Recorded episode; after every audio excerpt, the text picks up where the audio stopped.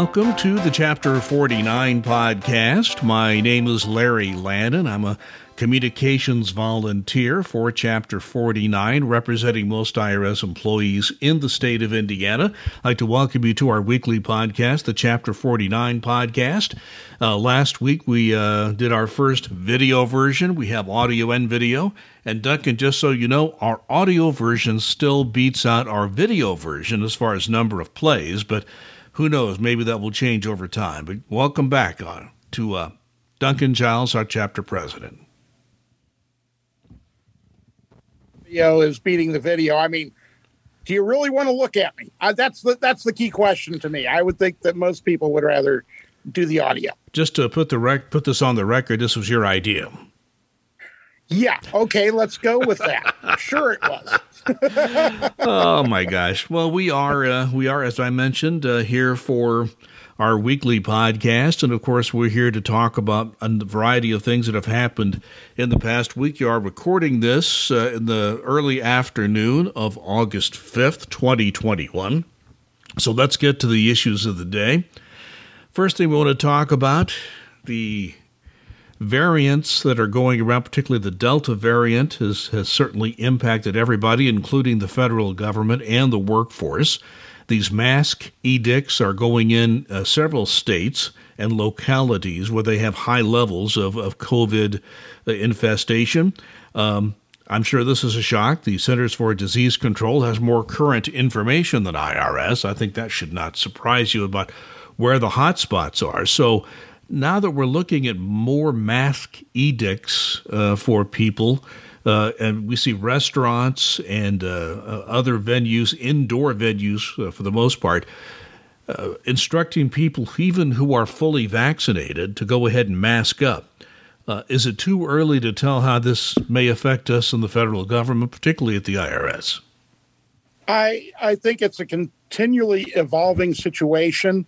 Um, earlier this week, we had the we had the discussion of is the uh, president's edict about wearing masks in the workplace just for federal buildings, or is it anywhere that uh, legislative or excuse me, executive branch employees are situated? And come to find out, it's the latter. So if um, you go on the CDC website, not the IRS, because the IRS is not as up to date as the CDC's website on where the hotspots are. And it says that your particular county is in a hotspot area, then yes, you're going to need to wear a mask in um, in the office, um, you know, in the hallways, going to the bathroom, lunchrooms, whatever it is.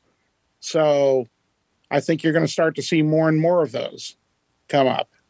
Well, this brings up an issue that I know is of concern to you, you and I both worked uh, in toll free for a period of time. I think technically, even though you're chapter president, your regular job with IRS still would be in toll free if you were not an elected chapter president.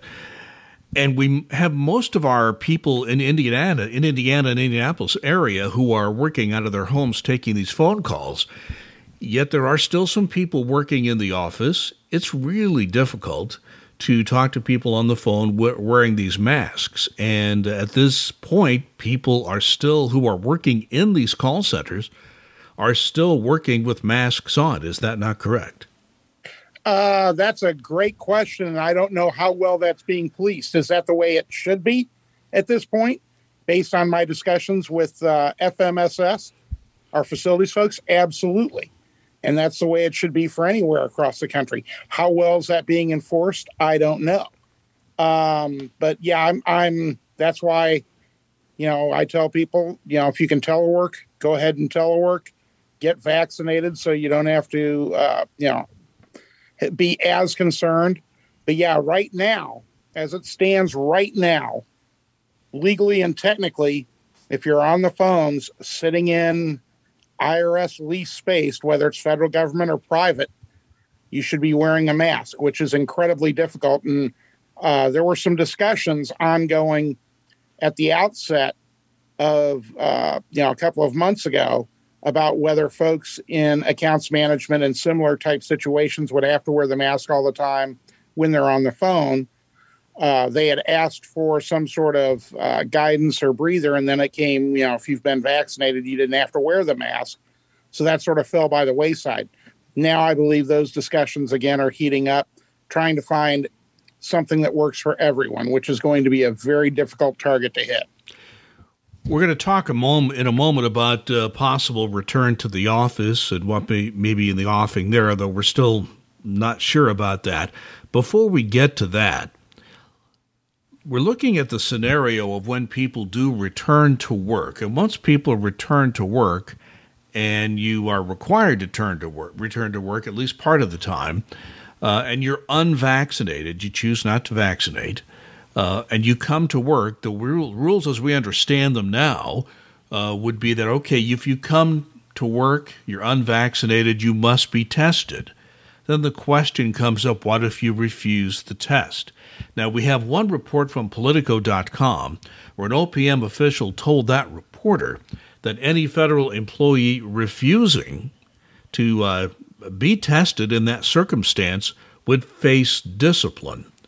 That is very interesting. And of course, uh, a union such as NTEU would have something to say about that, but that appears to be the management uh, take, at least at the beginning of this. What uh, just tell us your view on this whole issue of well, how unvaccinated people would be treated once the return to work happens, whenever that happens.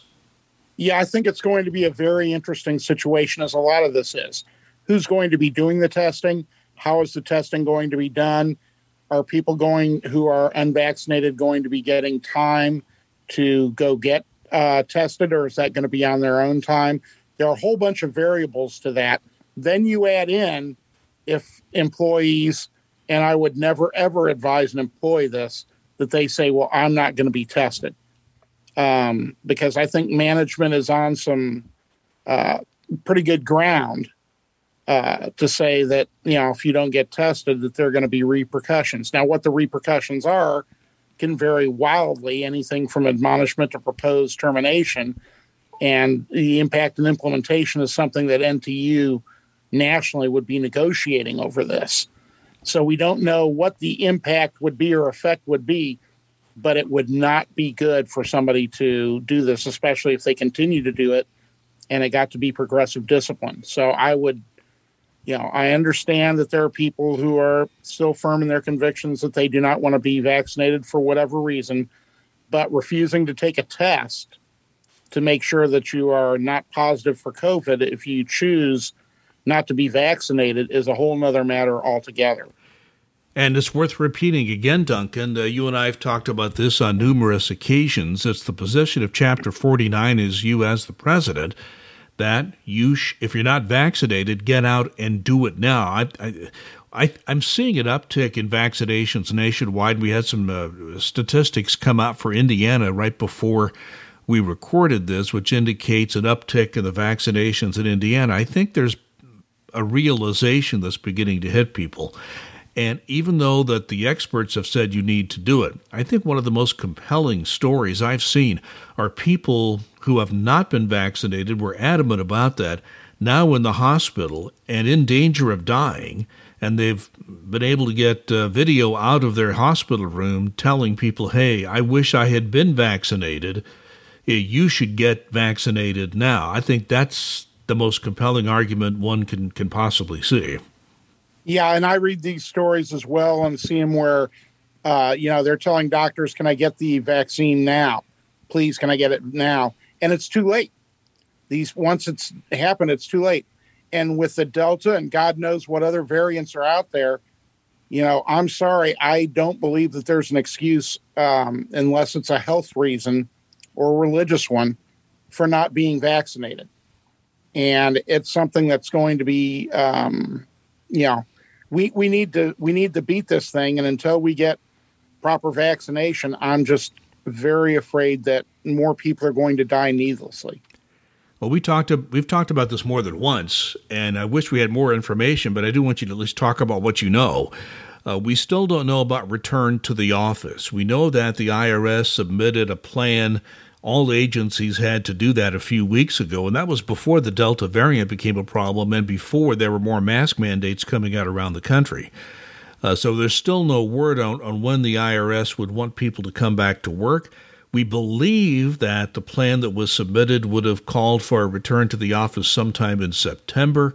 Uh, we know that uh, uh, Tony Reardon, our national president of NTEU, has officially asked government agencies to delay that with uh, the new uptick in cases that we're seeing almost everywhere in the country. Uh, so, what's the latest? Is there anything at all you can add, or anything, any update we have on on that situation? There is nothing official out there. There's a bunch of uh, confusion as to what they should do. I think that there's part of management that wants to go ahead and start recalling people, but there's other parts of management that's understanding that with this variant um, out there and with unvaccinated people, you've got a, a big brew for bad, bad trouble. So, you know, I wholeheartedly, um, I can't say enough about how much I agree with Tony's actions in uh, going to OPM and saying, "Hey, look, let's let's hold off on this until we know what's going on." IRS itself was getting ready to have um, some of these forums out there where they were getting employees geared up in September to go out and you know on the weekends uh, for information on things like uh, the child credit, things of that nature, and they pulled that back. They canceled that because of the effect of uh, possible effect on employees' health and taxpayers' health with the uh, Delta and other variants out there. So I think there are a lot of people high up in the IRS, and this just isn't an IRS thing, it's Treasury and it's other governmental agencies as well that are looking at this going, it's just may not be safe to bring our people back as soon as we thought we could just because at the time that they submitted these plans, you know, drew them up, submitted them, we were in a downward uh, cycle. They thought everything was going to be okay. The cases were uh, greatly reduced. And then the Delta variant came along, and we've got so many, such a high percentage of unvaccinated people out there that it's just blown everything back up. And if you look at Tony Fauci and the other experts, the nationally and internationally known experts at the national level, they say the more people that are vaccinated, the better chance we have of tamping down the new variants. And the biggest fear now, and I'm no expert, but I read them and try to take that in.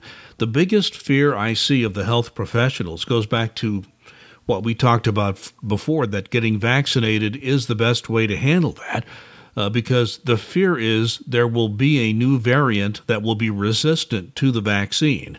If that happens, we go back to lockdowns again, and nobody wants that. I I so don't want that. I don't think, like you said, nobody wants that. One of the best um, things I've seen on this is where somebody said, "Well, you know, I want to do my own research," and somebody responded to that by saying, okay, that's great. You want to do your own research on Google on this and not trust the $3.8 billion that has gone into governmental research where every uh, you know every infectious disease expert that the government has has looked at this researched it for years of not particularly covid but all these types of individual issues and said this is the best way to go but you're going to do it on your own i mean those are the types of things that just scare the heck out of me well, if you go on Google and YouTube and all that, you're going to find some good information and some that's not so good. So, you know, you doing your I own mean, research. I mean, I could go on Google yeah. and find somebody that says I should be named Mr. Universe. I mean, yeah, so yeah, you can't trust everything that's on the internet. Okay, so could we have the name of the person that wants you to be Mr. Universe? I'd like to know. Uh, they're blind and and uh, you know have several other disabilities as well, I believe. well, boy. Yeah, I mean, there's the misinformation on some of these platforms is just unbelievable. You need to trust the people who have devoted their lives to this, have the degrees and the experience to uh, to make that kind of judgment. I mean, when I see things on the internet and, and see things on YouTube and, and some of these meetings, uh, there's one meeting of the Arkansas governor who was urging people to get vaccinated and people who came back to him talking about, yes, there are computer chips in the vaccine, just insane kinds of allegations that are being made. And uh, these people are not listening to the right people. I mean, if you go to, on Google and the internet, you'll find that stuff, but it's not credi- It's not credible. Okay, it's not from anybody who knows anything about the vaccine. Well, let's move on to another issue, if we may. Uh, the House of Representatives has passed the spending plan for the IRS for the next fiscal year. Uh, it is silent on a pay raise. The administration has proposed 2.8% for next calendar year. Technically, the appropriation goes into effect uh, if it's done on time, which it rarely is. October 1st, the pay raise goes in the in the calendar year. You're chuckling as I say that. Um, An appropriation building that's on passed on time. It's been, gosh, 10 years, 12 years. I think it's been that long again. Uh, the Senate had, uh, the House has passed it. The Senate has not taken it up yet. There's, they've still got the infrastructure bill uh, being debated with uh, amendments and all that. Uh, last thing I saw uh, from some of the best reporters in, in, in, in, the Capitol Hill area is that the Senate may have this infrastructure bill done probably this weekend, and then the Senate leader, uh, Chuck Schumer, has said that, that the appropriations bills must be passed before they can go on their August recess. And, and senators cherish their August recess. So it may get passed. Uh, who knows? Something could always happen. But that's the intent of the Senate Majority Leader at this time. So uh, what, uh, I know I've tried to put some information on our Facebook page. If you want to follow that, our, you can find our Facebook page by going onto Facebook and, and searching NTEU Chapter 49 Indiana, and you can follow or like our page. And uh, I did put some updates there recently, and, and the uh, National Union has taken a good look at this appropriations bill. So, just from your research and your uh, view of it, uh, is it good or bad news for people working at IRS? Uh, it increases our funding by a billion dollars, which is never a bad thing. It isn't the um, what we wanted the long term, and that may come in a different infrastructure bill uh, to really beef up the hiring to make sure that we have uh, proper IT, um, the ability for taxpayers to be able to actually see their records uh, like you would at a bank, things of that nature. We're hoping that we get that type of funding, but an additional billion dollars in funding if uh, if what's in the House would also pass the Senate, which of course is a big hurdle, um, then it would be very good for us because we, as all employees know, we desperately need hiring all across the country. There isn't a place from you know the top of Maine to the bottom of California and every place in between that doesn't need more employees, whether it's at call sites, service centers, revenue officers, revenue agents, tax compliance officers, uh, taxpayer advocate. I mean, everywhere. We just need more employees. We're just trying to, um, you know, keep putting our fingers in the dam and hoping it doesn't burst. That's pretty well put. And anybody who's worked for the service knows that. And I've been gone for almost 10 years, and, and it was that way bef- you know, before I left. So it, it's worse now than it was at the time I, w- I was with the service. So I think we have the best possibility of beginning to rebuild the service after years and years of, of, of, of budgets that are simply have not been large enough to even keep up with the attrition that we have seen. Uh, within the service, and we're hoping we get some more hiring authority with some legislation later in the year. We don't know that, but uh, we're watching that very closely as well. Yeah, it's, it's one of those things where why don't you invest in the people that are bringing in the most money by far into the United States Treasury? That's that's what it boils down to for me. Well, there are reasons why we won't get into that today, because um, we don't have time. That would that could be an hour long discussion. Uh, we have something else looming, and it's happened before. The debt ceiling. This is something I don't think any other nation in the world has except the United States. People in other countries don't understand why we even have this, because we have a ceiling on the amount of debt that uh, the federal government can take in. This is basically just paying the bills we've already appropriated in the past. Um, debt ceiling, if we would ever not raise the debt ceiling as a nation, uh, it would be catastrophic to our economy. The bond market, the stock market would likely crash, and that's based on what experts say. It's not my opinion. I'm just passing along what those who know about it say. Uh, plus, it would it would wreak havoc with all of our agencies, and it's really would. And I've I've had to go through this as a manager. We actually thought this might happen once when I was a uh, a manager of, of the taxpayer assistance centers, and I remember sitting down talking, you know, with my boss about how we, we would have to figure out what to spend our money on and what we couldn't. And it's much more complex and difficult than a government shutdown. It mm-hmm. doesn't look like it's going to happen, but if, if it were to happen, it would be catastrophic. So we there's going to be a lot in the media about this, and there's already been some political posturing you'll see in, in the media about it. Uh, tell us how we as federal employees uh, should approach this in your view this is one of those, you know, golden oldies, greatest hits things. Oh, it's the debt ceiling come around again. Um, I always believe that even at its most partisan, cooler heads will prevail and the debt ceiling will be raised appropriately in time. They may wait till the 11th hour to do so, but they'll get this done.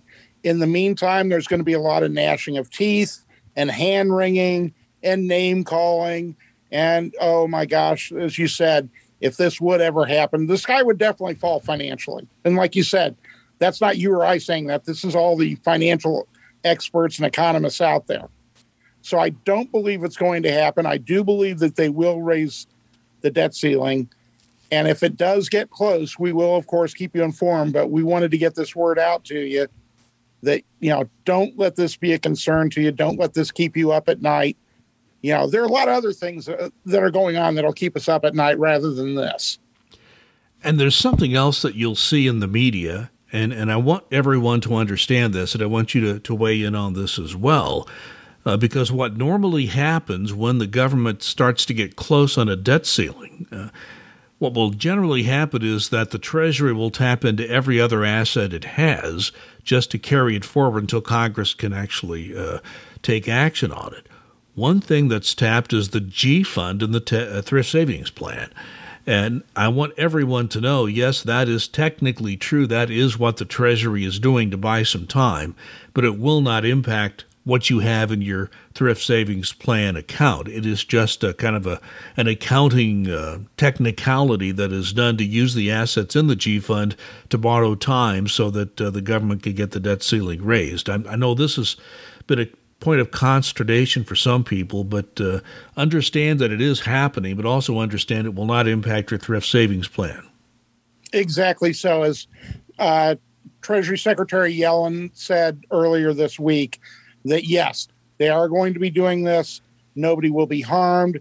They will still get the same, uh, you know, their, their funds in the G fund are fine. They'll still get the same interest that they would have if they hadn't tapped into it. So it's not going to be any change. It's going to be transparent for people who are in the G fund in the thrift savings plan. But it's like you said, it's a um, something of an accounting need to be able to do this to continue to fund the government to keep it going uh, until they can raise the debt ceiling.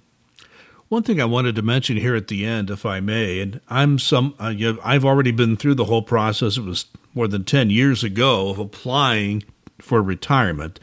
And there's a lot of paperwork that goes with it, and it has to be exactly correct. And if it's not, somebody will let you know and you need to get it corrected. Even if you do it all correct, it still takes a lot of time. And I understand that. Uh, the government has to be careful about these things.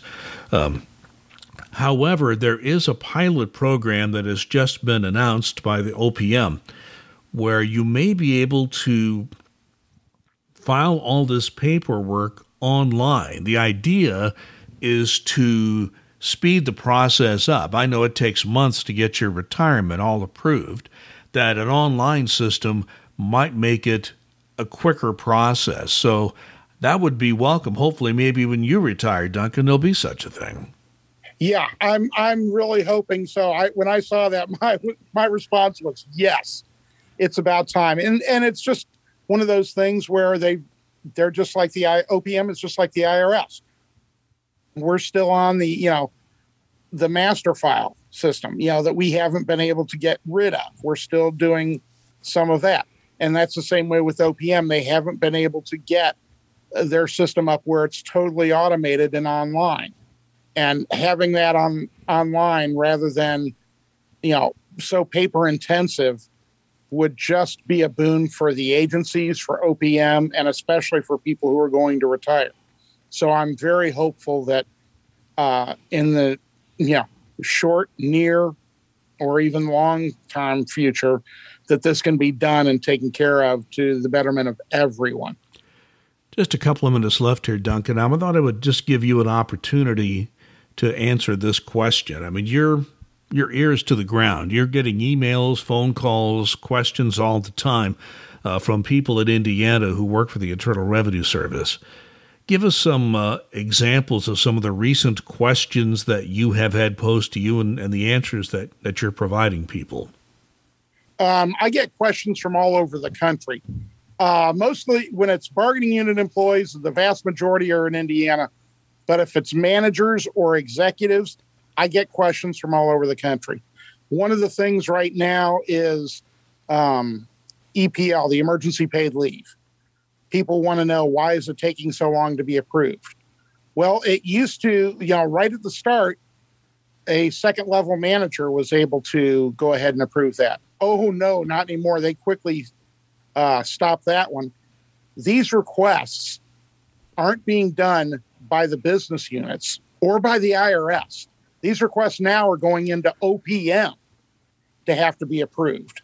So it's, of course, taking much longer, and there has to be a lot of corrections done to setter inputs. So it's it's a tough system to have to do, and we have no clue as to how much money is left in there.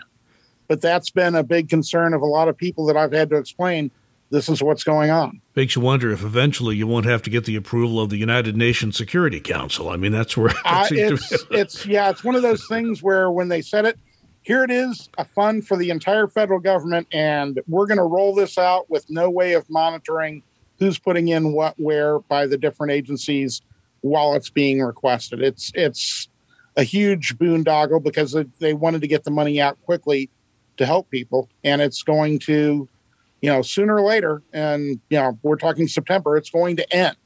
And when it ends, there's not going to be anything more to that. And that's another thing that I've told people from the highest executives to bargaining unit frontline employees. It's not going to be happening. There's not going to be any more money for this. So if you've got uh, caregiver issues due to the pandemic, you're going to need to find a solution for those outside of these programs. We're about done. Uh, once again, final message for the people listening and watching. You know, I I beat this drum continually, and I'm sorry that folks have to continue to hear it. Um, please, for the sake of yourself, your family, your fellow employees, get vaccinated. You may have side effects for a day or two. There aren't any microchips in it. It is safe, and it is something that's going to help not just you, but your fellow person, your fellow man, your fellow woman. So I can't strongly encourage enough to please, please, please get vaccinated. You get vaccinated for polio, you get vaccinated, you got vaccinated for smallpox, you're, you know, the measles, you these things all all went through this process. So you want to get this taken care of so we can beat this thing where it's manageable. Just heard Duncan Giles, chapter president for NTEU, chapter 49. And uh, this has been the chapter 49 podcast, a weekly update from our chapter 49, which represents most IRS employees in the state of Indiana. You can find our audio podcasts uh, on just about any platform you can find a podcast. Just search podcasts by Larry Lannan, L A N N A N, and you can find all my podcasts, of which Chapter 49 podcasts are a part of that. Also, as far as the uh, YouTube is concerned, uh, look up Duncan Giles and you'll find our Chapter 49 podcast there, and you can subscribe to uh, Duncan's YouTube channel, and you'll see all of our video podcasts, this being the second one uh, that we have, and the ones that we'll have in the future. Feel free to comment uh, on our podcast if you wish to do so. And we thank you very much for watching and listening. Please be safe and be kind.